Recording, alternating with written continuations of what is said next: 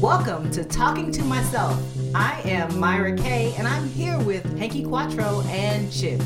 I am a 20 plus year communication professor who doesn't profess to know it all, hence the name Talking to Myself, because I will walk right out of these doors and do everything wrong. Well, hello. Today we are going to tiptoe our way around listening. Okay. Now it's not the most sexy of topics, but I mean we're gonna try to make it sexy. We're gonna do the best we can with this one. Okay. Today, really not to just today, but really all week. I have been dealing with this topic because I've been working with some of my seniors and they've been doing their capstone interviews. And one of the questions on the capstone is what theory or concept has been the most important? What which one do you think you're going to use for the rest of your life? And over and over and over, students kept saying, "Oh, listening, listening was the best thing I ever learned. It was so so so value valuable."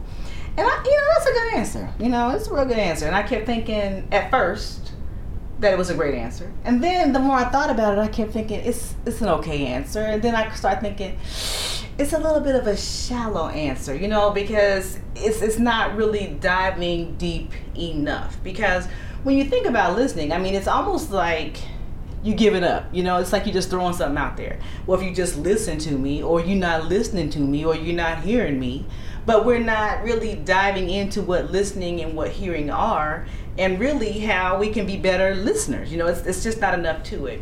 So when I think about listening and hearing, one of the first things I think about is that those two things are very different. You know, that hearing is one thing and listening is something else. So hearing, of course, is physiological, right, guys? It's like a physiological thing.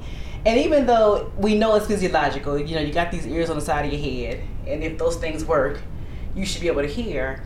It's actually also learned. You know, when I was probably, I think I was eight, I had this really, really, really bad ear infection and I don't even know how long I had it. I had a really, really bad ear infection, and that was very painful.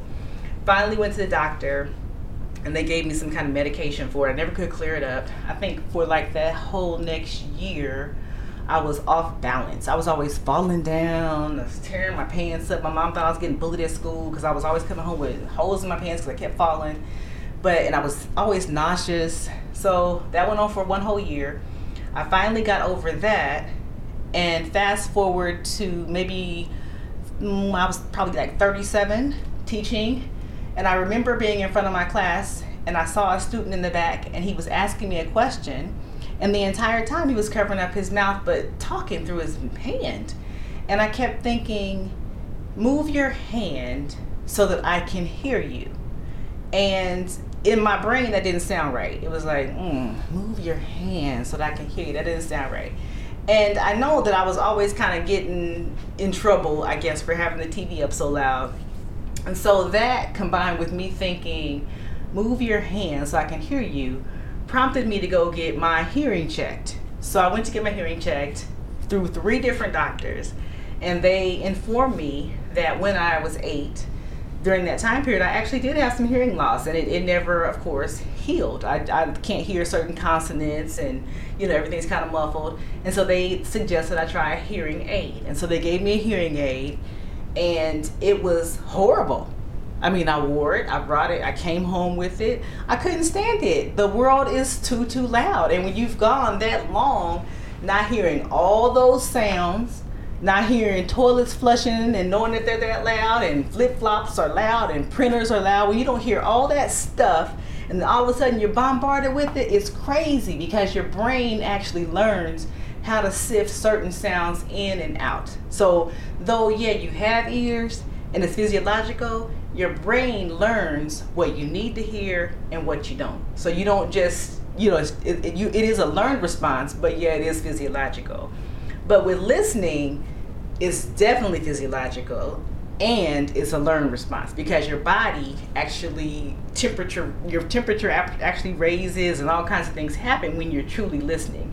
Now you know just so, as a disclosure we did like a little quiz prior to you getting on and listening to us to determine what kind of listeners we truly are. So chip you are what kind of listener you are a an active listener. So active listening really is what we all are. we when you actively listen is when you are in tune and engaged in listening. So another name for it, what he's type type of listener he is, is an informative listener. So this is when you really listen for facts, figures. You know, you're really good at maybe like listening for instructions or how to do stuff. So he's a good person to tell how to get to your house or how to do uh, give a recipe because he's going to really listen in for those small little details, right? He's that that guy. And then Hanky, you're what kind of listener? I'm a perspective listener. Okay, so prospective listeners, so you can also think of that as being like a critical listener. So this one is one who's going to look at all sides. He's not going to just look at one side of something when you give him the information. He's going to look at all sides of it while he's listening to you. Right? So that's kind of that's a that's a difficult kind of way to go. So when you think of it, I'm, I'm like Chip. I'm also an informational listener. So I'm more about, I'm very good at like picking up information and very good at listening for directions and all that kind of stuff. I'm very good at that, very task oriented. I'm very good at that as well. So we're all, we all have the skills to be you know, critical listeners, informational listeners, relational listeners, because we spend most of our time listening, and it's a shame that we're not so good at it, right? We spend most of our day listening to each other, but we all we fall short, but we, we spend all of our time doing it.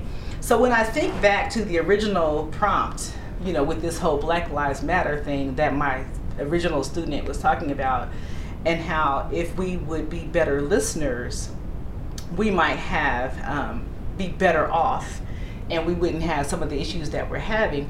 That's a really easy way out.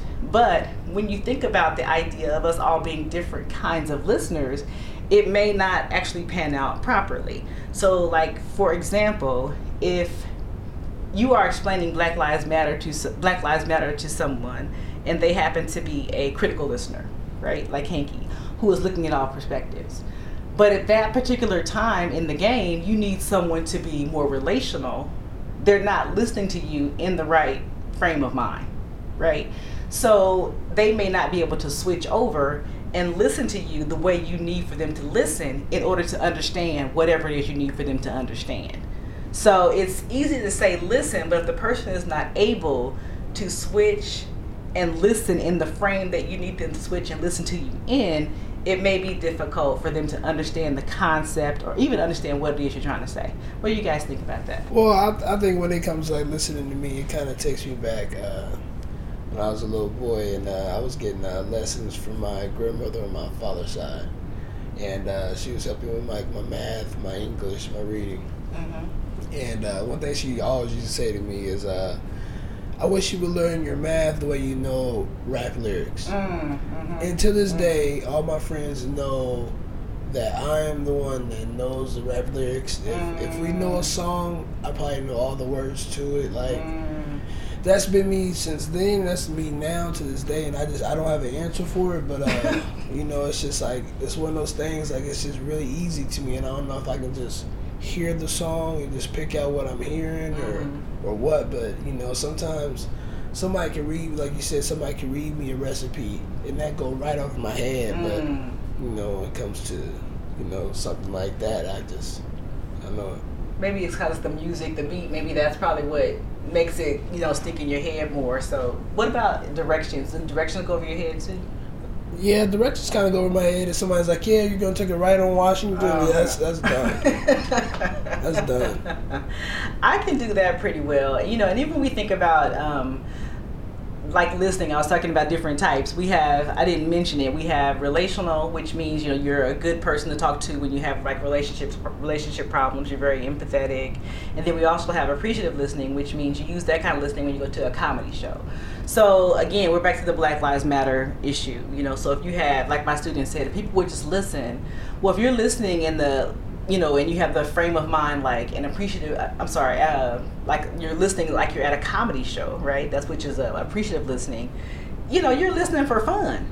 You know, so you're listening to someone tell you about Black Lives Matter, but in a way that's like funny or fun in a fun way. So you have again the wrong frame of mind for what you're supposed to be listening to. So we have it's not just about listening, but it's really knowing how you're supposed to listen for each situation. Chip, what do you think? Um, with me, it's a lot like what Hanky said. Um, I think I'm better at memorizing more like recipes and stuff like that. Okay. So like um, so not the songs. You're not good with listen, with music, or I mean, I'm good with that too, but I think I'm better with like more directions and stuff. Okay, okay. What about nonverbals? Do you think you listen better when you are like looking at someone? You can like actually use also their nonverbals. Does that Yeah. help you remember what someone is saying? Or Oh yeah, like nonverbals for sure. Like if, if like a person is like how they're acting, if they're acting more down and they say Mhm. something to me, that might stick with me longer. Or like Mhm. you know, or you know, if somebody's acting normal, it might go over your head. Mhm. Or yeah, for sure. I think one of the reasons why I am an informational listener, and this I found out from one of the, of the doctors that I went to about my hearing, was that I learned the way I kind of got through all of this, all those years, was because I had learned how to lip read. So I didn't even know I knew how to do that. That's how I was making it. Like listening the way I listened became like a survival mode. So I had to learn how to lip read. I was always really tuned into people's eye contact. So I was always looking at people like right in their face. I always sat in the front of the class. Those were all like survival mechanisms, if you will, that I learned how to just use because I, I couldn't hear. I didn't know I couldn't hear, but I just learned over time that okay, if I sit here, this is easier for me, or if I do things like this, it's easier for me. And even like my nonverbals are very exaggerated. And I don't know why. I guess maybe that's just how I learned over time by watching people and just it just became a part of me and how I learned how to express myself because I am very hard of hearing.